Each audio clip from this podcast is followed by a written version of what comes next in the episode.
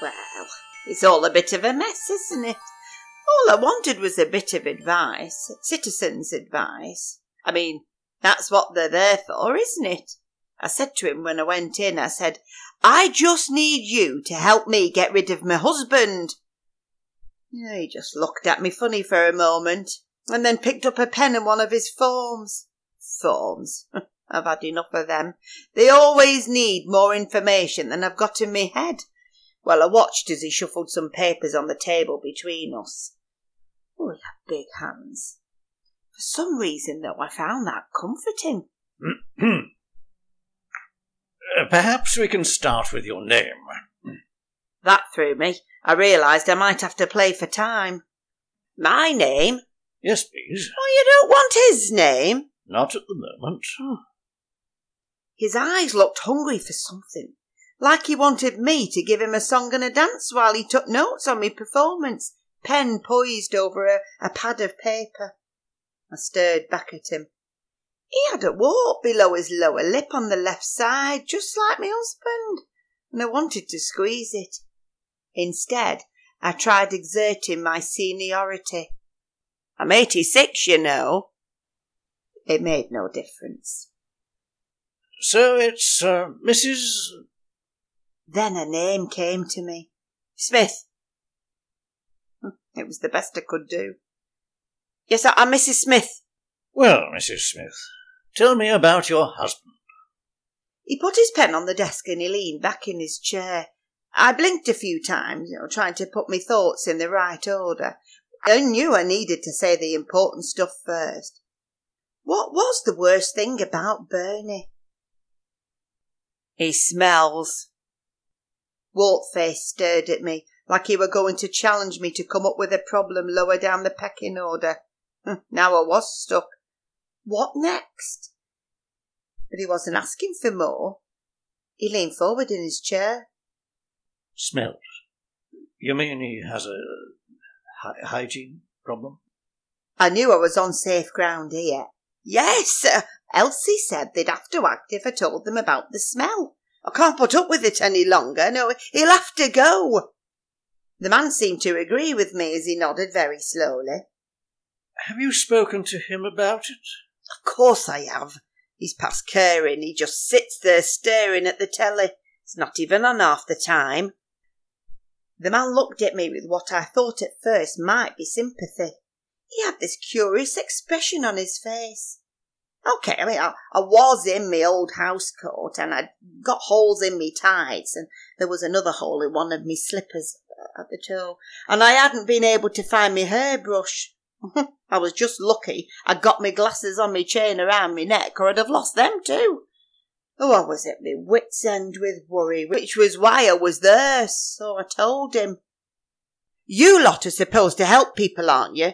I've never asked anyone for help before. I've never needed it. But I need help now. Yes, yes, uh, Mrs. Smith. Uh, I, I, uh, sure we can assist in some way. Uh, perhaps if I could also speak to your husband. Hmm? You'll be lucky to get a word out of him. But you're best to see for yourself, I suppose. You'll have to come home with me now, though, and then you can bring him back with you. I'm sorry, Mrs. Smith. There's no chance of that. I do have other people to see after you, and I'll be here for a while yet. Why not leave me your address, and I'll see if someone could call round a, a bit later. Me address? Of course, he would need that. They had to know that bit, or I'd never get rid. Oh, I thought hard. It's got a green door. I'm afraid I'm going to need a bit more than that. That form thing again. Why did they have to turn me into a notepad? Oh, I was all of a fluster now. What was me address? I knew where I lived, but I couldn't think of the name of the street, and nobody had asked me for it in years. It, it's number 15. No, no, it isn't. But it, it has got a five in it. Oh, number 50? No, number five, I think. My mind had gone blank. As I sat there trying to picture our front door, I was struggling to see the number next to the five. It, it just kept disappearing behind the hanging basket. Well, and I was blessed if I could think whether I lived on a road or an avenue. It was a dead end, so all I could do was turn round. Oh, sorry, I've just remembered I've got a pan on the boil, so I'll just come back tomorrow.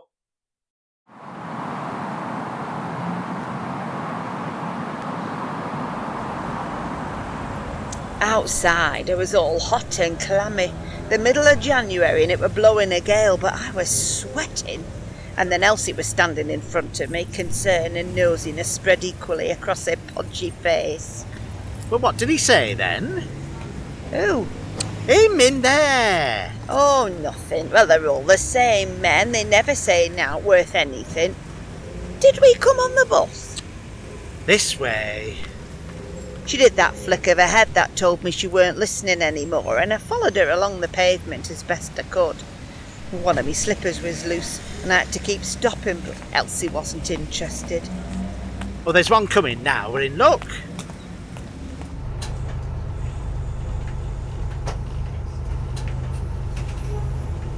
As we sat down together near the front, I started to feel better. I'd stepped in a puddle and my foot was like it was stuck in jelly, but, but the sweats had gone. Oh, Elsie's been a good neighbour, so I relented and I started to tell her what happened. I told him my name was Smith. So, that is your name. Is it? Oh, yes.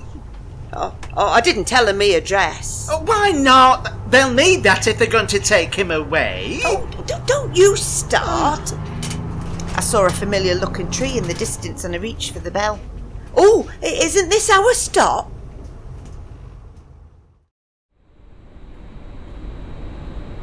As we turned the corner, Elsie linked my arm and patted me on the wrist. Well, that annoyed me because it made me forget to check the name of the street. Now, look, I- I'm happy to go with you again tomorrow, so long as it's after ten. I've got to wait in for a phone call. A phone call? Who did she think she was kidding? I knew there'd be no phone call. Silly cow never got out of bed until after Piers Morgan. But I painted on a smile and I said thank you. I, I was grateful, really, and, and I told her so. Give over. I'm always ready to help a neighbour.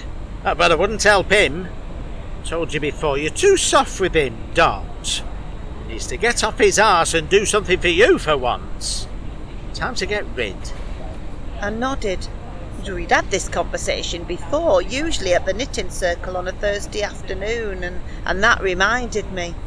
The front door was definitely green. But why did that man with the wart want to know what colour it was?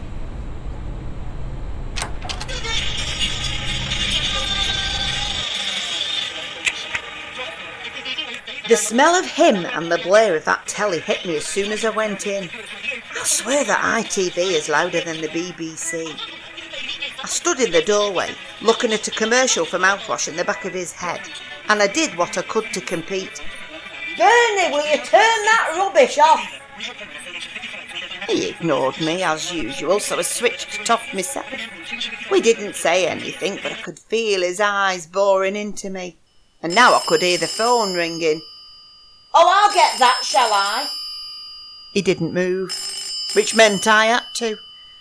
The voice sounded familiar when I picked up. Hello? Are you there?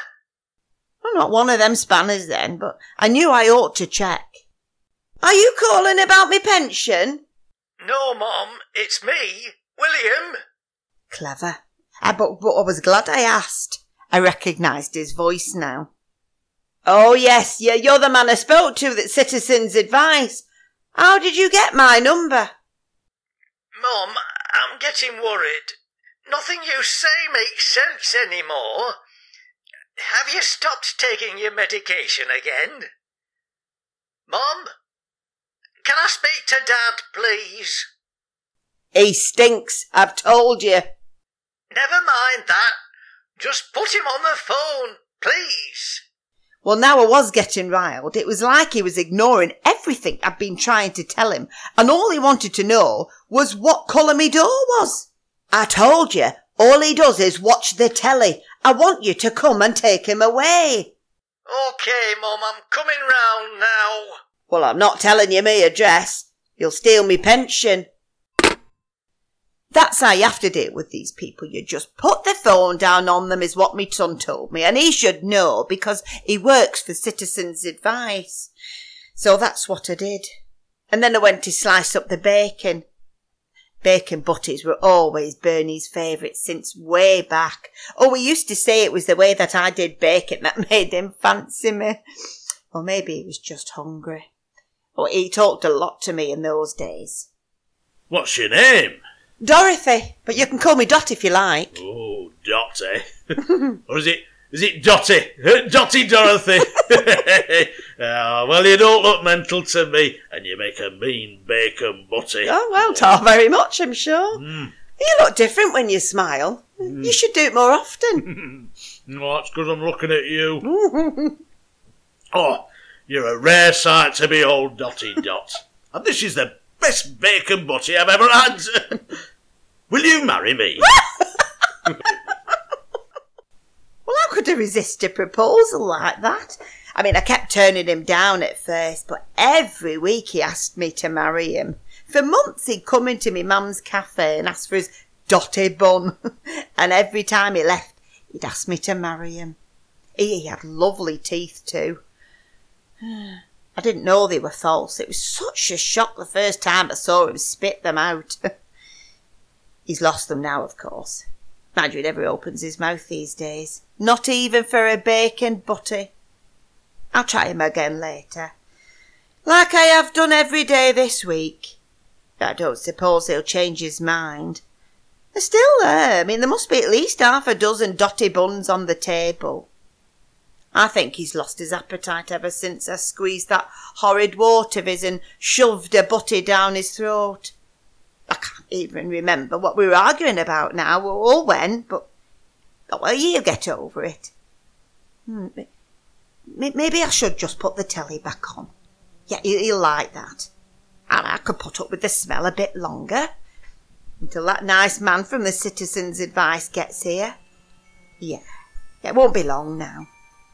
He's been a good son to me, but a bit quiet, just like his father.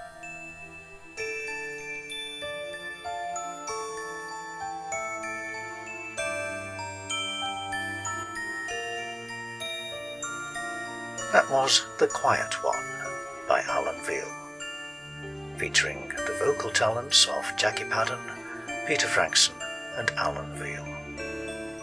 Music and effects by Zapsplat.com.